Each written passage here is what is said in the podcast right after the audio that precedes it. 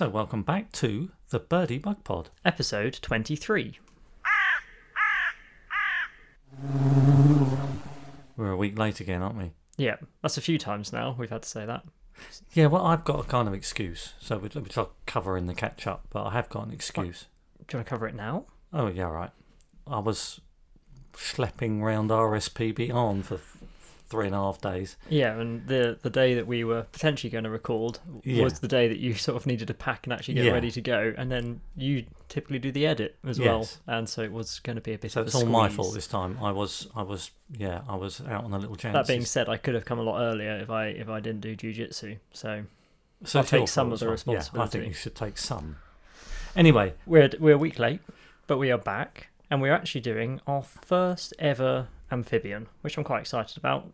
I'm trying to think whether there's any other animal group we've missed. We've done mammals, we've done birds, we've done a fish, we've done reptiles. reptiles, done insects. Yeah, we've done oak trees and Yeah, so stuff like that. time for the amphibian, probably long overdue. Very overdue, I think. And the one that we've decided to do for our first amphibian podcast is the natterjack toad. And it's a very interesting little animal, isn't it? Stunning as Yeah. well, as long as you don't mind the warts. But I am partial to a toad. I've I've heard that about you. I've um I've I've learned a lot about natterjack toads, which is great stuff I I really didn't know. Yeah, it's been it's been a really nice one to research. So that will be the main topic. But as always, we'll kick it off with a little bit of catch up. I say a little bit. Uh, Dad's got quite a lot of catch up. Um, so I'll go first because Yeah, my catch up first. is Yeah. shorter. It's the same as Dad's for the first half. When was it? A couple of weekends ago, we popped down to Keyhaven Marshes, which is a nice nature reserve in the New Forest. Uh, I sort of disrupted the plan because Dad would have liked to have gone nice early morning for photography, but um, I also had jujitsu that morning, so we went in. I'm went not in. even going to say anything about that. We The fact that we arrived midday when the Yeah, sun's it was high in the sky and not absolutely baking. It was it's baking. just Dad and also my partner have had to come to terms with that jujitsu comes first. But we had a lovely time. It just I know where I stand in the priority list. It's fine. It was just very, very hot, uh, but lovely to walk around Keyhaven. I hadn't actually been for, for quite some time. Insect wise, was not the most productive uh, for, for my photography, but we did. For me, the highlight was certainly seeing two kingfishers playing up and down this, this little stream, sort of going up together and hitting the water together. It was lovely to watch, slightly out of photography range. I was absolutely Sadly. gutted actually because there was a little sequence where they were literally, I don't, I don't know whether it was a territorial thing, but they were fighting so much that they both dropped down into the water, had a little scuffle in the water. It was a proper little scrap, wasn't and it? And then both emerged out of the water still flapping and fighting, and I just couldn't get quite get the shot. I've got some blurry shots in the image in the in the distance. It was also in a little bit of shade, um, under of- some under some overhanging trees. and- Yeah, and it sort of it went around a little bit of a corner away Oh, from the it would have made wildlife photography of the year sequence if I could have got it really bang Yeah. on. But hey, it was still great to It see, was, wasn't I, it? I often, obviously, you're out looking at birds quite a lot and, and seem to find kingfishers quite regularly Yeah. now, but it's still not a very common thing for me to see. So to see two of them having a play was lovely. Uh, right at the start of our walk, we saw them. One of them sat on a on a post, and we were just like, oh, if we if we could just see it again, then we spent almost Yeah, I don't know over it- twenty it lot, minutes didn't watching them play. So that was lovely. Whilst I didn't manage to get too many sort of macro photographs, I rather unpleasantly managed to get some good water pollution photographs, which was good for work, if if nothing else. It was a bit sad to It see was a bit sad to be see a big algal Mm. bloom. Um, so not Actually, that was in a that was in one of the, the watery uh, ponds, lakes that we were at a couple a year or so ago when yes, we went down and there were lots mum. of baby avocets and, and there all were avocets, and I was taking pictures of little terns fishing in there, and it was really sad to see the algal bloom across Yeah, that. and there were two ponds and, or two yeah. pools, and one with no algae and lots of birds, and one with lots of algae and no birds. Uh, so, yeah, not a nice thing to see, but quite useful for my job to be able to get the photographs.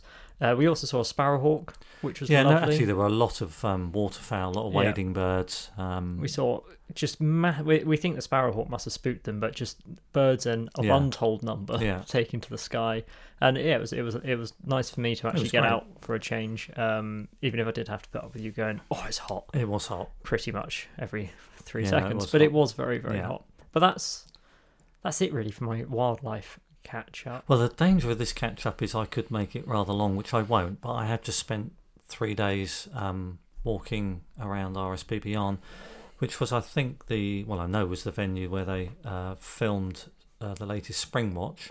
Amazing environment, a whole mix of different um, uh, habitats there, from heathland to marshland and for those to who- the estuary. Who don't know, that's that's in It's Dorset. in Dorset, quite near Swanage, uh, down opposite Poole Harbour. Obviously, very well known for its heathlands Yeah. and and um, fantastic, like I say, fantastic uh, variety of habitats. And I've seen I've seen more curlews, which was just a joy. I've seen um, and photographed so many curlews. In fact, I've got hundreds to go through. Um, but also ospreys. One of the things I wanted to see down there was ospreys. They're here probably uh, till the end of September. They drop in on their way back uh, and on their travel, their migration south. They often drop into places like Arne and also Pagham and on the south coast here because they are making their way back south, back down to Africa. Um, so it was fantastic to see them. I, I never saw them fishing, but they were soaring over the estuary. I can't be too greedy. you got a lovely shot with the sun coming Got a through their fantastic wings. shot. Um, so I was very pleased with that. I've still not seen an osprey. I've been Um, in places where they have been at the same time, but I've not actually managed Yeah. to spot one yet. So So we did we did a lot of I mean six in the morning till six in the evening at Arne was really special. So it's a very special place. Um, I need to go back, um, both in the near into the winter where all the uh, waterfowl and the uh, obviously the, the birds are coming into to um, kill the wintering yeah, birds, don't we? wintering birds, and then again in the spring, because there'll be all sorts of birds in the in the heathland, um, Dartford warblers, which we did see. Um, so yeah, it's a really special place, Right, and I absolutely quickly- loved it. Top three species that you saw on your trip. Osprey's probably one of them. Well, definitely osprey. Um, Forster's tern was their very rare um, bird in the UK. They just had one, and it sat on this post. And apparently, the RSPB wardens were saying it's a, his favourite post. They could even name the post, and it did have a a number on there, and I think it was WU fifteen or something, and it was his favourite post. Um, so we managed to see the Forster's tern, which is a very rare sighting, and curlew. I, we, we, Just- we were a particular hide, and something spooked this flock of curlew. I've never seen so many curlew in the air at any one time. There must have been over a hundred. You haven't edited that Um, photo. I haven't yet, have you? edited it yet. It was it was a it was one of those moments. We were quite early in the morning. We were the only ones in the hide. We'd been watching kingfishers fishing in this little bit of marshland, and then these curlews went up in the air. It was stunning. I, So- I, it gave me goosebumps. You'll have Really to did. keep an eye out on the Bird in the Lens Instagram Yeah. for, for the massive flock of Yeah. curlews. But we also saw so many cormorants. We watched terns fishing, and um, what else did we see? Sparrowhawks, peregrines. Sand lizards. White-tailed eagle have been seen over there.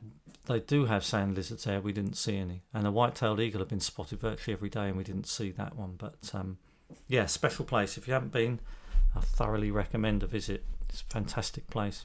As So- are pretty much all the RSPB Yeah. reserves, but Dorset is a fantastic place for Yeah. wildlife and It was stunning. relevant to the to the topic of today as well. Yeah, absolutely. Yeah. So, um, so yeah, catch up. I, I could talk about RSPB Arne in particular for the rest of the day, but we better not. So, well, you've, I think you've kept it nice and Yeah. concise. Sounds good. I'm looking forward to seeing the rest of the photos Yeah. because I think I've seen about three of two and a half thousand. I took 2,458 pictures and In I've three edited days. 20 of them so far, so I've got rather a lot to go through. I mean, obviously, there's going to be a lot that's going to go in the bin, but um, yeah, so, uh, but I love all that.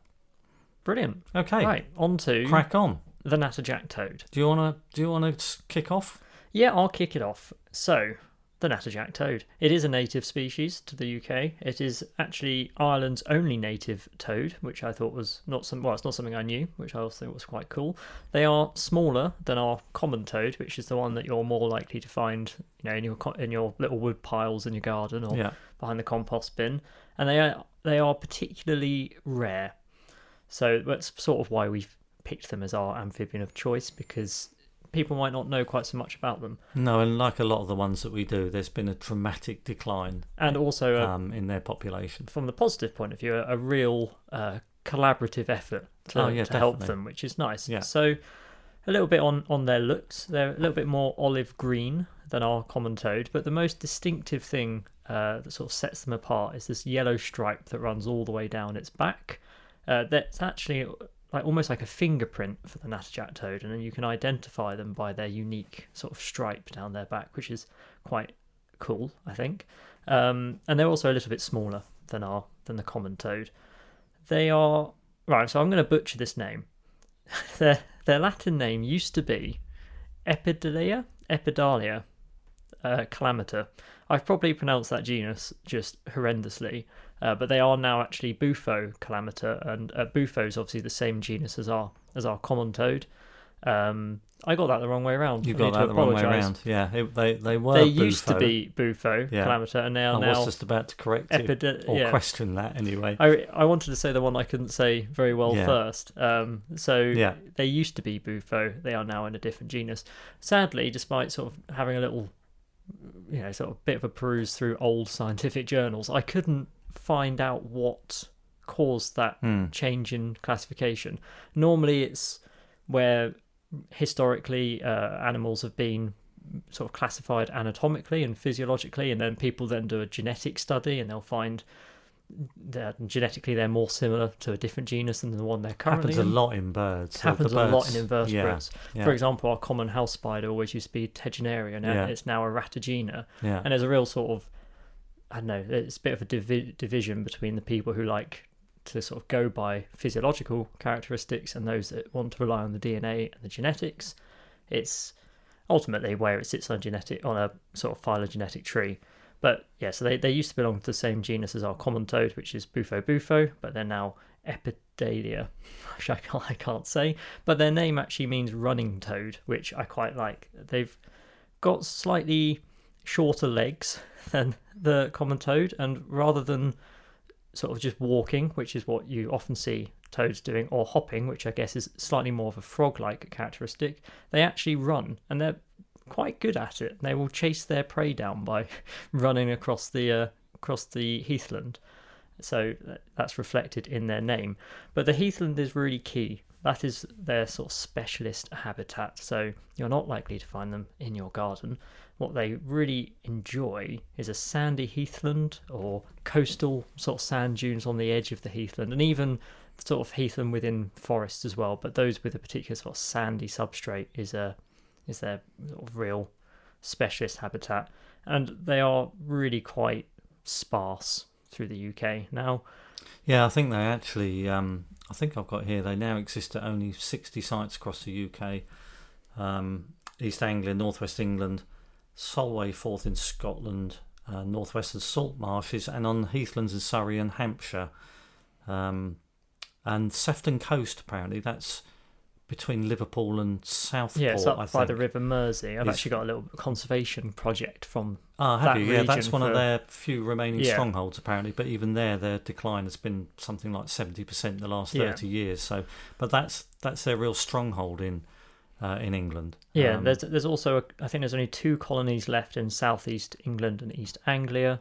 Uh, there's a couple, one I think notable one up in Scotland, and there are a few populations over in Ireland as well, which are like everywhere else declining, but with people trying to sort of help them uh, hang on. But they're not, yeah, they're not widespread at all. You have No. to go to quite select sites if you want to try and find one. Um, but if you do find one, they are quite, they're quite a pretty toad. Like I said, they've got this yellow stripe, and you might hear them as well. You know, we talked about you'll hear nightingales before you see them. It's a bit like natterjacks. They've got a very very loud voice. yeah, haven't they are they are our loudest amphibian, Yeah, and the call can actually be found uh, be heard up to a mile away. And this is because where most frogs and toads will, well, certainly in the UK, will typically return to a breeding pool that they will visit each year to breed.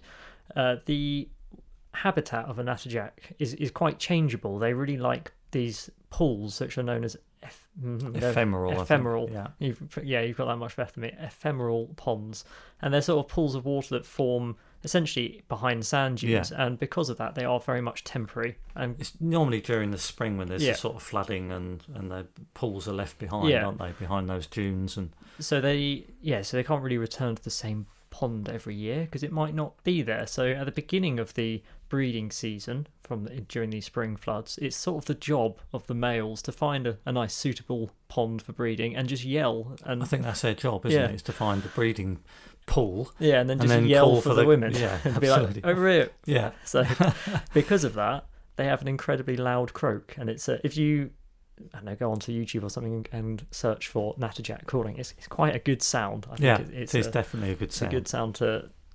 I'd love to hear it actually in the wild. Um, and like I said, they- they're quite pretty with this with this yellow stripe and unique pattern. Uh, so it's the, it's the yellow stripe and a combination of markings that makes up this sort of fingerprint, and, and it's quite a good way, which I'll go on to in one of our conservation projects, how to um how to identify them. yeah they are actually carnivores as well aren't they meat eaters Yeah, most most amphibians, yeah most so frogs they'll, would they'll be. eat beetles and ants and Yeah. flies and Yeah, insectivores at heart. Yeah. They yeah, they will chase them down across the Yeah. dunes. Um, they lay their eggs, obviously in a, in a spawn, into these long strings with with one row of eggs per string. A clutch can, t- can contain seven and a half thousand, and it takes between six and eight weeks for young natterjack toadlets to develop from their spawn. And I do love the word toadlets. that's I a think. good word I isn't it? think it's lovely. Uh, I was quite surprised to find that they have an average lifespan of around 15 years. yeah that, i was surprised at that they So are quite long lived long- aren't they Uh, they're also quite good diggers, and they, they will make little burrows in the sand as well, um, especially over winter and things like that. So they're quite good at burying themselves, and again, not being too easy to spot. Uh, but all in all, a lovely little toad, and one that sadly, which we will obviously go into why, needs a bit of help. Um, one other thing about their biology, which I think you've uh, got the proper name for the chemicals, but like a lot of toads, especially those within the family Bufonidae, they're able to secrete secrete a poison from their skin yeah, as so a it's like a defense. defense against things Predators. like herons and things Yeah. like that as soon as they grab them they'll they'll sort of secrete a milky substance from their skin which is uh, obviously toxic and not very nice to to eat so Yeah, and I think it attacks the nervous system, Yes, doesn't it does. Yeah. In fact, I'll give you the. It's a cocktail of biotoxins from their cutaneous glands, apparently, including bufotalin and bufagin, which act upon the central nervous system and slow the heart to an alarming degree. It's Apparently, a it's a useful defense because, like a lot of small amphibians, uh, they are prey for a lot of predators, whether it be it's also a bit hallucinogenic, which is quite fun. Yeah, it's well, it's the same. like for example, when I was out in Arizona, you get the, these massive desert toads. I mean, if I've got a picture of my friend with one, and they are huge, and yeah, they secrete quite a potent hallucinogenic toxin, I, I believe. Um, I think It people says lick here, I've got a little thing here. This, the fact that they're, this this uh, toxin is also hallucinogenic, um, has contributed to the toad's mystical credentials and perhaps promoted the cultural association between toads and poisonous mushrooms or toadstools. Oh yeah, that would make sense. Which is quite it? that's quite a good little fact. I like that. Yeah, I like that. Yeah. Obviously, like you say, I'm, I'm sure you've got a little bit of uh, folklore. I've got a little bit of folklore. but they are yeah. toads have always been sort of associated with witches and wizards Definitely obviously being one of the few animals allowed as a pet in hogwarts along with cats and rats and owls Yeah, it was quite difficult to find um, sort of uh, specific quite a niche animal references to the, the natterjack itself. Loads on toads and witches, and the fact that they had strange powers. Um, so there's a lot of uh, there's a lot of witchcraft and uh, stuff associated with toads. They were often used as f- f- what witches' familiars, which were things Yeah. that would help them cast spells and all of that stuff. There is some quite good uh, references, uh, Celtic symbolism. Apparently, the natterjack toad, its bright yellow stripe and pattern has been associated with several Celtic symbols. Uh, in particular, the natterjack is said to represent the sun due to its bright coloration. So that was quite a nice one. Um, what else have I got here? Um, also, it's been used as a symbol of Christianity, apparently. Toad gets its name because of its bright yellow stripe down its back, and the stripe is thought to represent the light of Christ oh that's interesting which is quite an interesting one. Um, and again, lots, uh, lots to do with their saliva and their, um, you know, rubbing a toad against things because of the, the mystical quality. But the the fun one actually was about the toad bone. Yeah did which you- i also found uh, Yeah. which i know i'm not i don't normally do the mythology but i had a little look Yeah, so the toad bone was a was an interesting one. do you want me to run through it. Yeah, you it's, do it's, it, it's a slightly longer Yeah. uh, bit of mythology, but apparently in East Anglia, the secretive society of the Horseman's Word, which uh, whatever that is, I want to be part of it, um, sought to ritually obtain the toad bone from the natterjack as a talisman, talismanic object to give power over horses. Yes, And like a horse whisperer yeah, thing, wasn't and it? the way they got the toad bone was a little bit less savoury. Essentially, it was a ritual where you take a natterjack toad, place it in a copper pot with holes, and then bury it in an anthill for long enough that allows the ants to strip the toad's flesh clean. The resulting skeleton is then, after some variety of ritualistic things, tossed into a stream, and whichever bone floats upstream is identified as the toad bone. So it's quite a lot of effort. Yeah, it's a lot of effort just to get the bone, isn't it? It's a lot of effort to give a bone to somebody who then gives them Yeah. power over horses. Yeah. Um, Although I can imagine that being quite a useful power back back in the day. Um, but there we go. If you actually, I'm not going to say it. Just don't don't take natterjack toads and put them in copper pots and let ants eat them alive. But apparently, it used to be used to give an owner the ability to control his horse. These things always fascinate me purely from the point of view of who thought, do you know what? Because obviously it's, it's, it's a clever little sales technique, isn't it? Here's a bone and it'll give you the power to control your horse. So it's probably a good way to make a bit of money. There has to be an easier way You would have thought than so. finding a very But there are loads and loads of those, species of toad. Why a copper pot? Yeah. Why ants? Yeah, what is the significance of it going upstream? where it all started. Yeah, It's just, I yeah, these things fascinate me just from the origin of who thought. Do you Yeah. know what? I reckon if we do this, I mean, mainly, um, I say mainly the associations culturally is with witches. and- yeah, and um, obviously they would be used a lot in spells. They'd be used a lot in, um, you know, potions and what have you. So um, the poor toad again has been a little bit uh, maligned because of its association with witchcraft and devilry, and uh, which Poor is a bit sad. And also, um, you know, has also been usually associated with being ugly.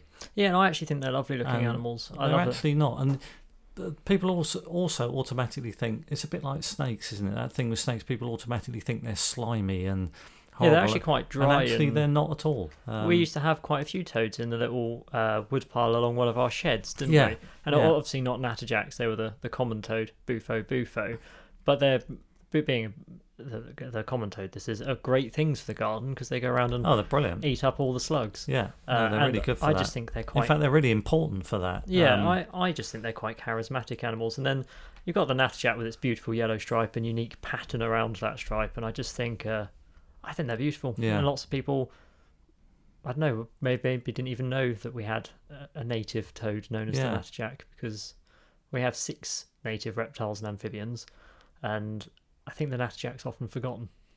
yeah, and uh, forgotten, I guess, because it's very rarely seen now. Yes. Um, yeah. In fact, you don't see a lot of toads actually, to be honest. No, Um, we, I say growing up, we used to see quite Yeah, a few. Um, we'll go on to the reasons why. well, we go on to that now, We unless you've do, got any yeah. other little. No, no, no. I think I say most of the, um, you know, most of the references to toads in general, but uh, there are those few references to natterjack, the running toad, as they've been known, Yeah. always been known as the running toad.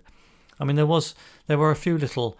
Um, it was interesting. I found a little reference to uh, people that had taken uh, various cases to a court in the 1500s where somebody had accused a woman of being a witch because obviously witchcraft in the Middle Ages was a very was prevalent thing, and obviously they were Quite a crime. quite a crime, and lots of people that accused various local women of being witches. Normally they often- could do maths or something. Well, often it referred to the running toad being used, and things like um, they found that a running toad or a natterjack toad had been put in a pot outside their door, um, and it was meant to stop them from sleeping completely, and because this was a spell that had been cast by a witch or a local woman. Oh, that is interesting. So there's there's quite a few little references to the running toad being used um, by local women so that they could accuse them of being witches. So Oh, and there was a really interesting little paper, and there was about six or seven little um, things that had been taken to whoever the judge and jury were in those days. Um, and it was quite an amusing little paper, but Hmm. most of it was witchcraft. witchcraft. Yeah. So um, so yeah, the poor toad has been has been. Ha- You doubt they are actually magical. well, they could be, couldn't they? and they just have an agenda. they? Could well be. Yeah. Hmm.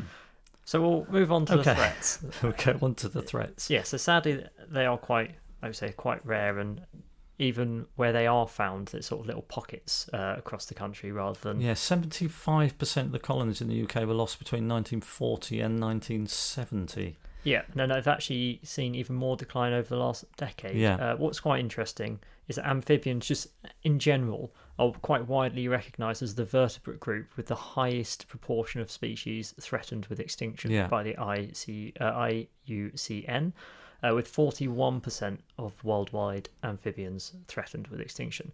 Uh, and one of the reasons for that is, well, th- th- there's two big things that make amphibians particularly vulnerable to extinction. One is their skin is very absorbent uh, because obviously they're able to breathe essentially in quotation marks uh, underwater through their skin and which means if there's any sort of pollution or contaminants or any changes in their habitat it's, it's quite detrimental to them quite quickly uh, because they can essentially just absorb it through their Yeah. skin so they are particularly at risk to those sorts of things and as uh, many of our episodes have covered pollution is always sort of on the rise and they also typically have quite poor dispersal abilities. They are not very fast. Uh, they don't have the ability, like I don't know, baby spiders, to catch the wind and float Yeah. away. They can't fly. They can't run super fast. So if something happens to their local habitat, or their habitat, and we'll go on to is like fragmented, their ability to recolonize a different area or find a new habitat is, is really quite limited. So it, it makes them very susceptible to changes um, and climate change as well.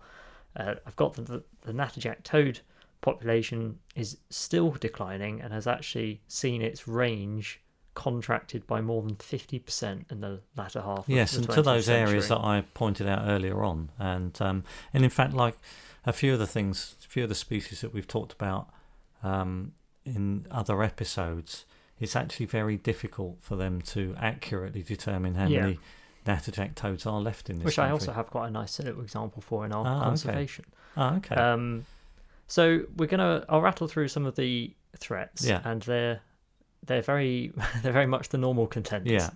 which always feels a little bit like a broken record for for the threats, but they they're just it sort of em, it emphasizes the real widespread uh, destruction that these threats can have just across such a variety of of animals. yeah, and I think also because they're ha- the habitat they thrive in is quite niche. Yeah, it is. um, You know, any impact on that habitat is going to be calamitous, isn't Yeah. it? Really. So, you know, so the reduction in the habitable coastline, for example, because of uh, construction and yeah. sea walls and all of the things that we've been putting in place. Yeah, so um, when it comes to, uh, as you're saying, those sort of the urbanization of Yeah. our of our coastal areas and just the perhaps mismanagement of our sand dune Yeah. and heathlands, we've seen it all over the place. It, not even relevant specifically to the natterjack, but just other heath specialists. So many of them have ended up becoming, I don't know, forestry plantations or just Yeah. built on. yeah, Um, and then beyond the actual loss of that habitat, one of the key things, and it's the key thing that we've brought up with so many species, is that fragmentation. Yeah. So they end up in these little pockets. Uh, there's not a good connectivity between these uh, sort of sandy heathland habitats, which means if there's a population in one that's hit by a particular disaster, or I don't know, a, a, something like a disease or a flooding that makes the the pools uh, too salty, or whatever it is that, that disrupts their ability to utilize that area of heathland, they can't just shuffle along however however far across the coast because there might be a big road, big development, yeah. something. So it's that inability to relocate or use an expansive habitat because it's all just fragmented into these little. We're, we're sort of in little danger of repeating ourselves an awful lot about this because, again, I mentioned uh, at the end, I think, of the bat episode that we did last time, is that virtually every episode we do about a species, that fragmentation seems to crop up every single time, as does, of course, habitat loss, intense farming processes. Um, uh, pollution in waterways and all of those things, and the reduction in in water environments because of draining land and all of those things. We know that crops up, but that fragmentation It's so key, and I think really it's- key, particularly as you've said, for an, an amphibian that that, can't that easily, can't easily yeah. relocate. And I, I mean, the fact that it's come up in nightingales and curlews and bats proves that even the animals that have the ability to Yeah. literally fly, Yeah, the impact is huge, they it? still struggle with a fragmented habitat. So when you take, okay, it's called the running toad, but they can't run that far. They've still got little legs. Yeah, Uh, they can't just move from Dorset up to the River Mersey. yeah, So it, it really does cause a proper issue. And it's, I think, obviously not for us and people listening, because they would have heard it in the last 23 episodes. But in general, people think the loss of habitat is, is a bad thing. And it is. But they don't necessarily consider how, even if you've got two heathlands a couple of miles apart, but then a huge development that separates them, that in itself is a really Yeah. big thing. And you might think, oh, it's okay because we've got these two maybe nice heathlands, but there's there's still a big barrier. yeah, And beyond beyond what we've mentioned as far as the ability to relocate, re, I put a lot of emphasis on relocate out there is the fact that I've not said anything about that. is the fact that these populations in these little fragmented habitats become quite poor as far as genetic diversity go because they're only breeding with them with their own population so there's not a lot of genetic transfer uh, across like a nice big population which means they become quite similar genetically speaking which therefore if one I don't know, something like the the kit the chytrid or chytrid, however you want to pronounce it, disease, which is a very well known amphibian disease. Uh, it's like a fungus, I think. Uh, hits that population and they're susceptible to it. The likelihood of there being a bit of genetic diversity that perhaps creates a more resilient individual is is much slimmer because they're all going to be quite genetically identical. Not yes, and that's why when there is a, a an outbreak of Yeah. a disease like It that, can wipe it's the en- catastrophic. it can wipe it? the entire Yeah. population because it's actually the most famous example of this is cheetahs where when they tried to bolster the cheetah population in africa the way they did it the breeding program used a very small number and so the cheetah population is now very very genetically similar because they all came from the same Yeah. handful which means that when there are diseases about they the numbers drop at an alarming rate because there's no genetic diversity in there Yeah. so it's one of That's the really interesting. you actually. need this nice gene transfer Yeah. between different populations to create a nice healthy genetic diversity and when you have a fragmented population and an animal that can't transfer their genes into Yeah. different populations that becomes really and really that's why I say again and again we talk about how how um, much of an impact that fragmentation actually makes. So, so yes, they're very susceptible to that um, because again their environment, their habitat that they thrive in is very niche and it's gradually declining. yeah and Um, interestingly is you, you actually find that they they can be sometimes outcompeted by the common toad and the common frog because the common toad and frog are also losing their habitat but they are less specialized so they can move into another area if they've lost their local preferred Yeah. habitat and maybe become a heathland species for a bit and just outcompete the the sort of scarcer natterjack toad and so sometimes they're little niche habitats being invaded by the more generalist species and i think the Do you think grey squirrels and red squirrels is a classic example of that? uh, grey squirrels do um, outcompete, and it is one of those where, in a world that is always being changed by both the climate and human impacts, the, the generalist species are the ones that will survive. I mean, look at something like a fox, it's- Yeah. it's to the point where it's even got the name urban fox. You know, Yeah. we've developed across its habitat, and it's and it's just adapted to it. There are lots of species that would have been lost during that urban development, but there are those that actually survive and even thrive, and it will be those generalist species Yeah. that come out on top, and the niche sort of niche habitats or specialist species that really require a set habitat or a set environment. Any changes to that, and they they don't have anywhere to go.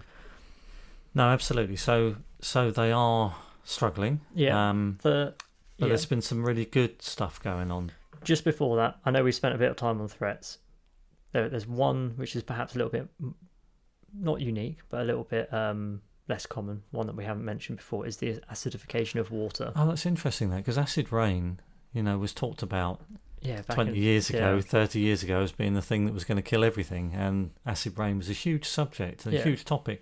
And it's not much talked about anymore, no, is and, it? uh, to be honest, my history on it isn't um, isn't fantastic. There is a big chapter of it in the Merchants of Doubt, which is a which is a great book. Certainly when I was younger, Yeah. acid rain was talked about a lot. And to be fair, I said my history is not great, so I hope I don't get any details wrong. But there was a variety of chemicals like CFCs, for Yes. example, that we were using uh, as a as a population um, that really exaggerated the effects of acid rain, and it was actually a really good example. Okay, the Merchants of Doubt goes into details of the people who tried to fight the scientific consensus in favour of business profits, as there always is.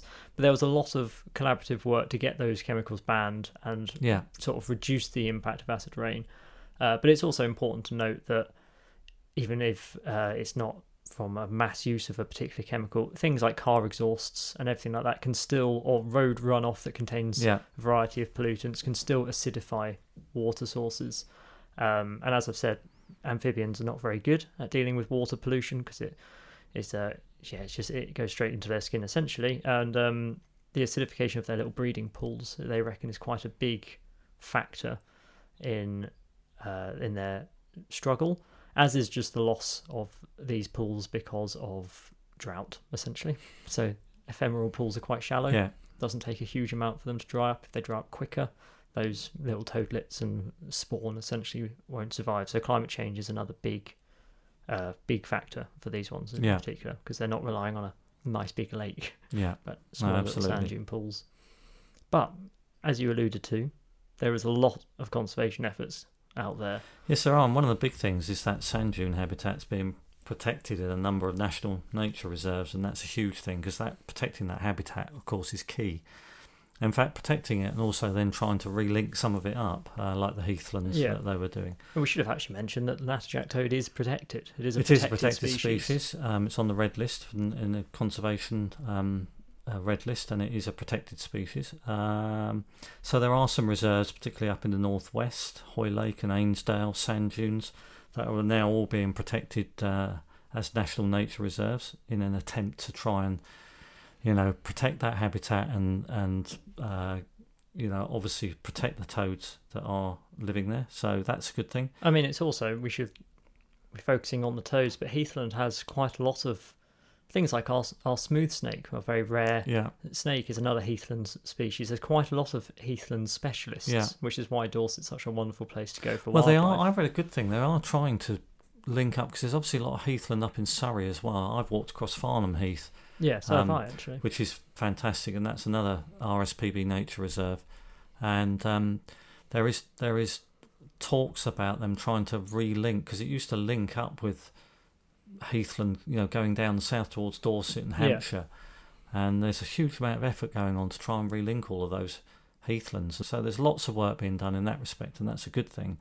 Um, so certainly those national nature reserves and that sand dune habitat is a good one. Um, we have to talk about the amphibian and reptile conservation Yeah, they really are at trust, the head of don't this. we? Because they are. Yeah, the ARC. The I think they came up in our Adder Yes, episode. yes, they did. They do And some great work. They are another example, a bit like the Wildlife Trust, a bit like the Rivers Trust, that has local groups all over the place. yeah, and So, they own and manage, I think, more than 80 nature Yeah. reserves. uh, they're, they're a fantastic organisation, and like I say, you're, you have a local one. So I'm in, I think it's like Hampshire and Isle of Wight Yeah, uh, amphibian and reptile Yeah. conservation, a bit like we talk about for uh, bird surveys or uh, or the other sort of citizen science groups. They often do toad patrols, Yeah. and or that's typically more for a, common toad, but surveying and things like that. So yes, lots- do a lot, there of, are a lot lot of- of citizen science. yeah, and if you, if you want to get involved with the Yeah. reptile amphibian conservation instead of or as well as birds, then Yeah. they are a great uh, place to look. They do a lot of education as well to land managers and the farming community um, on how to protect the natterjack yeah, toad and what habitat. to do if you find one, and Yeah, they're a bit like a crested newt in that sense. They can bring a development to, to stop, um, which is a good thing. Now, I'm conscious of how long I spoke about the threats, but I have quite a lot of information. Oh well, that's good because I don't have tons because I knew you'd do that bit. Yeah, I've Um, got quite a lot. and again, I, most of the work that I, well, most of the stuff I read about was from the uh, ARC, um, because there's so much good stuff on their website. Yeah. To be honest, uh, but I have got a few. But you, if you've got loads, Well, you crack on. I'll start with. Oh, I've got which one do I start with? There's, there's, I've got, I've got two particularly interesting ones, and then one um, which I can get through a little bit quicker. But I thought I'd go for the returning the natterjack toad to Blackmoor. oh, okay. Now, this is an ARC project, um, and as we've mentioned, declines have been sort of widespread, but they've been particularly severe in the south of England with Yeah. only two sort of good colonies. Um, and then by the mid 1970s, only one proper colony sort of survived, which was Woolmer. Wool, I think that's how you say it, Woolmer Forest in Hampshire. So mid 1990s, the ARC decided that they were going to try and help the natterjack toads in this region. And so, in a, as always, collaborative project that involved local authorities and landowners and all sorts of stuff like that, they successfully returned natterjack toads to five sites, restoring approximately 25% of the historic population, sort of in and around this Woolmer Yeah. forest. And then in 2014, they decided to take it a little bit further and they secured uh, habitat management agreements on a former toad site near Bordon in Hampshire known as Blackmoor. Oh, I used to work in Bordon. Well, apparently it had a long standing population up until the mid 1970s and then they were sort of lost entirely from, from this region. Partly changes in land use, but also the site become dominated by self seeded Scots pine. So Yeah. it's become quite forested rather Yeah. than heathland. And that's what that part of linking up Surrey, Hampshire, and Yeah. Dorset. There was heathland that went all the way across um, between those three counties. Yeah, whereas as, like I say, Scots pine is often used for like tim. I think it is used in timber and Yes. everything like that. But because it's it's so well self seeding, it can sort of take over an Yeah. area quite quickly, um, which is one of the reasons why grazing animals in heathland is quite good as long as it's managed. Because obviously in the New Forest, the grazing uh, in places is a little bit Yeah. out of control. Funny enough, they were clearing uh, Scots pine saplings from parts of Arne when we were there. Yeah, because essentially a heathland is, is almost like an in between a Yeah. grassland and a forest, and so Yeah. you don't want the, the you want a nice Because there were areas of pine forest Yeah. that sort of edged the heathland, and of course, as you said, they self-seeded, and they were there was a part, party of workmen out there taking Yeah. seedlings out and saplings out that that they're obviously Yeah. growing across the heath, yeah, and then the, the trees grow obviously much taller and they, and they grow fast as well. Yeah, That's they the really other do. thing. You see these big trees and think it must take a long time, like an oak, but they are quite Well, a quick. bit like you know ley, leylandii and things like that. They'll grow very fast. and they then essentially create so much shade that all the shrubs and heathland plants don't survive, and then you end up with a big forest and, and not a heathland. So they they agreed on this habitat management in Blackmoor, and in 2015 a series of heathland restorations began. So they aimed to restore the heathland to a favourable state to support natterjack toads, but also just the specialist plants and animals adapted to that sandy soil and that produce those ephemeral poles. Um, by 2020, the felling had sort of been completed of the trees. Quite a few pools have been created, grazing has been established, and heather has actually begun to return. Some of the specialist plants have Yeah. come with it and become re established. In early 2022, ARC staff began a four year program of wild to wild translocations. And so, what they're doing is they're moving spawn and tadpoles from Woolmer Forest, Ah, which is the sort of stronghold at Yeah. the moment, into the adjacent Blackmoor to try and build up this Brilliant. population. And so, it's a I mean, when did it? They they started in this area back in the mid 1990s. They got this habitat management agreement in 2014. Early 2022, the translocation started, but that's a four-year program. Yeah. So it's such a long Yeah, that's the thing. They always are, aren't they? Yeah, They it's take a not- long time. easy to restore. You can't just do it, you know, the next year Yeah, you and can't suddenly you see the results. It's fell some trees and then yeah. heathland comes back. It's a it's a huge amount of work, which obviously requires quite a bit of funding, which is where these charities really uh, often struggle. But it's a it's a huge project to restore this Yeah. heathland, um, and it's important to note, you know, natterjack toad is one of the species that they focus on, but it benefits a whole variety from dune beetles, well, sand lizards, of Yeah. course, on the heathland that they thrive, don't they? So Um, but I just thought that was a. I don't know. It's just it's almost like oh, we'll do a little bit, we'll do a bit more. Ah, we can go further. Yeah. They just kept building on it, and it's just I think a, a fantastic project and one to follow as well, considering the translocations only started last year. yeah, I've got one called. Did you get the Gems in the Dunes project? Yes, that's the back from the brink, Which isn't is it? the Which back we've from the brink. mentioned. We mentioned with the grey long-eared bat. I think Yeah, was part of the back back from the brink. There was another one. Oh, Um, I did a butterfly on the yes. restorations, Yeah. um, uh, or the reintroduction episode. Back from the brink that's popped right. up quite a few times. So times. they do great work with all sorts of threatened species, and Yeah, they've been working to secure natterjack toads by managing local sand dunes. Again, along that Sefton coast, where their sort of stronghold is in this country. Yeah, up at the like I said, the mouth of the River Yeah, Mersey. Isn't That's it? right, yeah. So I think since the project started in 2017, uh, 36 volunteers have been involved in recording natterjacks at 75 pools along that coastline.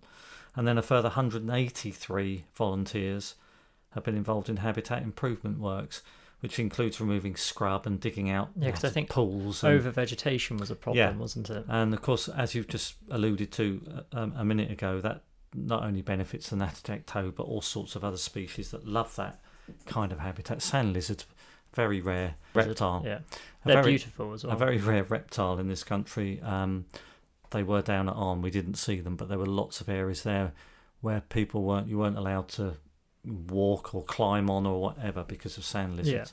Um, They don't really look like a lizard you'd expect to see in the UK. Yeah, because they're so, quite um, so all of that work benefits um, lots of rare plants as well. Um, but lots of work being done. Yeah, I think that one of the lovely things about the Back from the Brink projects, not just this one, is they they typically focus on the habitat improvement rather than a single Yeah. species, and Well, So- again, I think because that habitat is so niche. Um, and so valuable. and so valuable and it gets it you know it, it disappears really quickly because it's so niche and It's also very delicate.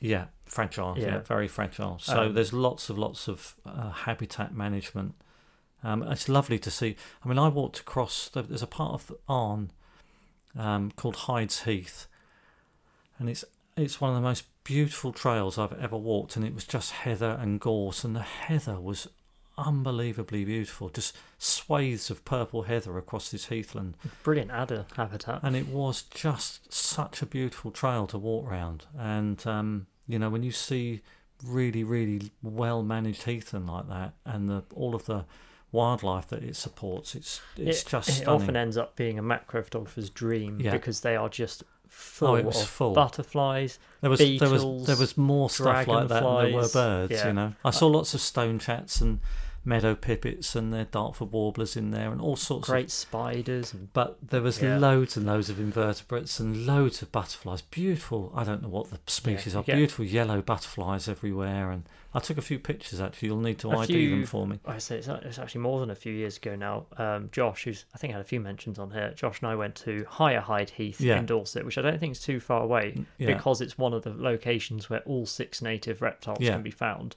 We actually had an appalling day for reptiles. We found like a few slow worms and one adder, but the insect life was phenomenal. The dragonflies were, in, yeah, it's a, a well managed, healthy heathland.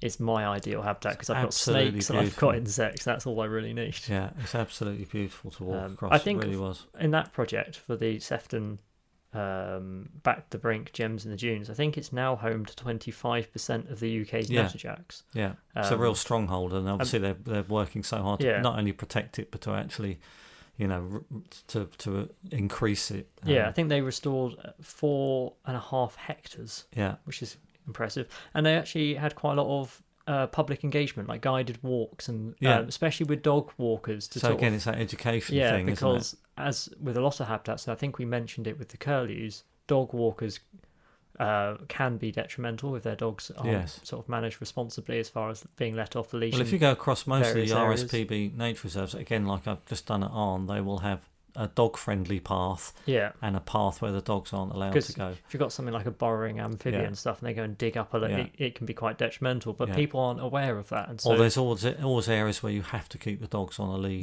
because you know charging across the heathland, you know dogs can go and digging and rooting about amongst all of the heather and what have you is is is quite damaging. Just It always good when we see these projects sort of include the public as well and um, Oh, definitely. provide that education. It And also aga- brings people back out and, And again, it's those, appreciating those nature. volunteers providing that data, and we talk about the data gathering, uh, which is so valuable. Um, and uh, we've talked about that a lot, the citizen science, yeah, and it's it's huge. it is massive. Um, In fact, I've just had a I've just had a the annual report from the BTO. They send that they send out a little annual report every year, and it came through yesterday. And they talk a huge amount about how much, how many man hours and how what value that is that the volunteers gathering yeah, data. it is huge.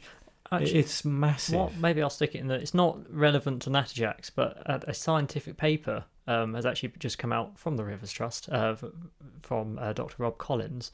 Actually looks at the impact and the value of citizen scientists, Yeah. not just with rivers, but with the environmental movement as a whole. Yeah. And it's just a nice, it's a nice paper about the value. I think they these workers. calculated it at 3.9 million pounds Yeah, it's incredible, of isn't it? man hours that were put in by. We've said it so many times. volunteers. There's no way you would be able to raise the funds to No. employ people to go out no, and so do all these four surveys. million pounds. So they, they just haven't got that. Just relying funding, on passionate people yeah, who are happy to give up a bit of time. I've been doing it this morning. Yeah, you've been out doing your BTO I've been survey. doing my wetland bird survey this morning. Yeah. Uh, if you want to get involved, obviously just do the Big River Watch on September 22nd to 24th. Download the free app I on like Apple the fact and that Google. you now get a plug-in for the Rivers Trust every time. I think it's really yeah, keep important. plugging the Big River Watch because it's a great campaign. Download the app; it's available. the Big River Watch weekend is the 22nd to 24th September. It's going to be great. I should be there, mate. Um, I've got Yeah. to do. So we better get back to yeah, Natterjacks. Natterjacks. I'm going to do one more example or Yeah. project because there's a few aspects this one. Uh, there's a few aspects to this project that I particularly like. Apologies if this ended up being a long episode, but I really like toads. so this is up at the RSPB uh, Mersehead, which is in Scotland. Okay. It got hit with some particularly bad winter storms in 2014, where the 10 foot high sand dunes, which obviously provide a nice habitat for a variety of creatures, were essentially just washed away and were lost. Um, so the pools behind them were flooded with seawater, which then makes Yeah. them not suitable for the amphibians. And it, it was just hit really bad. Um, this is a typical sort of consequence of climate change where we get these severe storms or more frequent uh, storms. So the RSPB decided that they needed first to just better understand the population of natterjacks in this area. So there's been restoration work, but it's hard to work out if a population is doing well if you actually don't have a baseline. Yeah. And we've mentioned this Yeah. before, and you've mentioned it earlier in this episode that they're quite a tricky animal to, to monitor. So, what they ended up doing, well, what they have been doing for about the last 16 odd years, is just counting egg strings, essentially just trying to estimate. But it's, it's difficult to work out, you know, how many of the um, eggs in the spawn will develop into adults. So it's not necessarily Yeah, because so many get predated, yeah, they? it's So, it's not a particularly accurate way of calculating Yeah. the population. So they roped in someone called um, Pete, who actually did a PhD on natterjack toads as part of the art. Pete. Yeah, just Pete. just okay, good old Pete. Good old Pete, Yeah. Doctor Pete. Yeah, Um, I should have got his surname really, shouldn't I? He did. Pete a- will do. Pete will do. He did his PhD on natterjacks actually as part of the ARC, and then came to help monitor the population up at RSPB Mersehead. But what I thought was really cool is I mentioned that they've got a unique pattern. They've got this yellow stripe and then pattern around on their back, and it creates like a fingerprint. Yes. So what they started doing was going out. They spend three nights. They go out, listen, capture, and then photograph all of these toads. Yeah. toads. And I think people, if you've ever seen sort of documentaries on things like sharks, um, and I think dolphin pods as well. They did it um, on orcas as yeah, well, didn't and they? manta rays is another one where they get photos often of only the dorsal fin. Dorsal fin, and they've And- got very, very specific uh, shape Yeah. or little nicks and things out of them, and all of those stuff. Yeah, and you can run Yeah. it through a piece of software. Yeah. And the software that they actually used for this was originally used to identify sharks and manta Yeah. rays, and they, they use it to essentially generate a unique name for each individual and, and find that fingerprint. So it's like a fingerprint scanner Yeah. for animals, but it hadn't been applied to natterjacks before. And they thought they had about 50 individuals in this reserve, but the survey over three years identified 150 Wow. individuals. I'll be honest, the main reason I wanted to bring this project was there's a toad called Dave. You want to talk about Dave? Going to talk about you? Dave. I read about Dave. The yellow line that runs down his back went around a wart and sort of created a D. And so they, They named called him they called him Dave.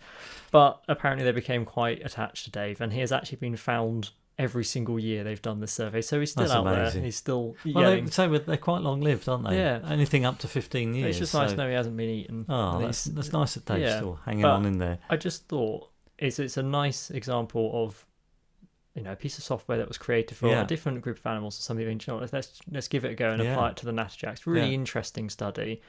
Turns out they were greatly underestimating the population there, which is then important for conservation efforts. If you've actually got quite a lot of animals there, so 150 individuals, which is a lot more than you thought originally, it's actually potentially easier to raise the funds or the awareness Yeah. for the conservation efforts because it becomes quite a valuable yeah, stronghold Yeah. in that region. So it's really important to understand how many, especially you ha- with these sort of rare and endangered species, sort of how many and where they are, so you can concentrate your efforts on keeping that population So going. that's all really good data and good research, yeah, and it's isn't just I thought a really cool, really cool project. I mean, who wouldn't want to raise money for Dave? exactly. I mean, that's a fantastic, and I think they have that at the bottom of the page. you know, help Dave. Help Dave. Yeah, It's donate a, it's a good the marketing line, Yeah, isn't it? I like that. Um, but just a nice example Yeah. of some some science and Yeah, a clever piece of software to identify toads. Fingerprint toad. great. I like that. I like that a lot.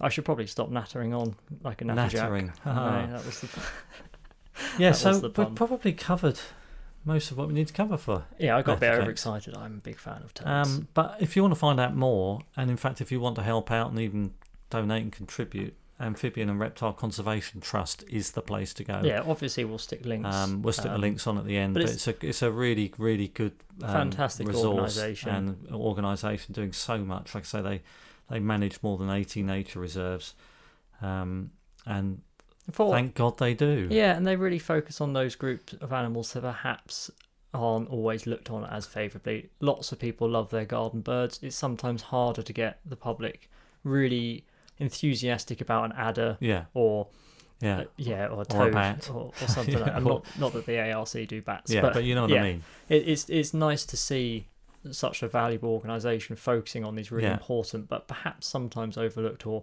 underappreciated creatures. But again, they're very important because, like, well, like most creatures, they're a real indication of the of the health of an environment. And of course, that environment, that niche environment we were talking about, you know, if there's there's a good population of natterjack toads and they're increasing and they're thriving, then that tells you that that environment is healthy and needs protecting. and needs protecting. So they're a really good. We talk about indicator species, and they're a really good indicator species for that type of habitat. As so to be fair, as are all insectivores. Yeah.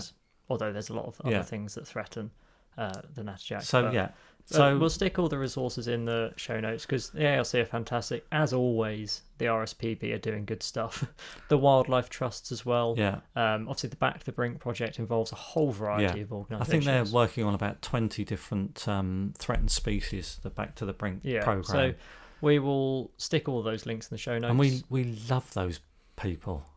just doing really do. fantastic work. Um, we really do.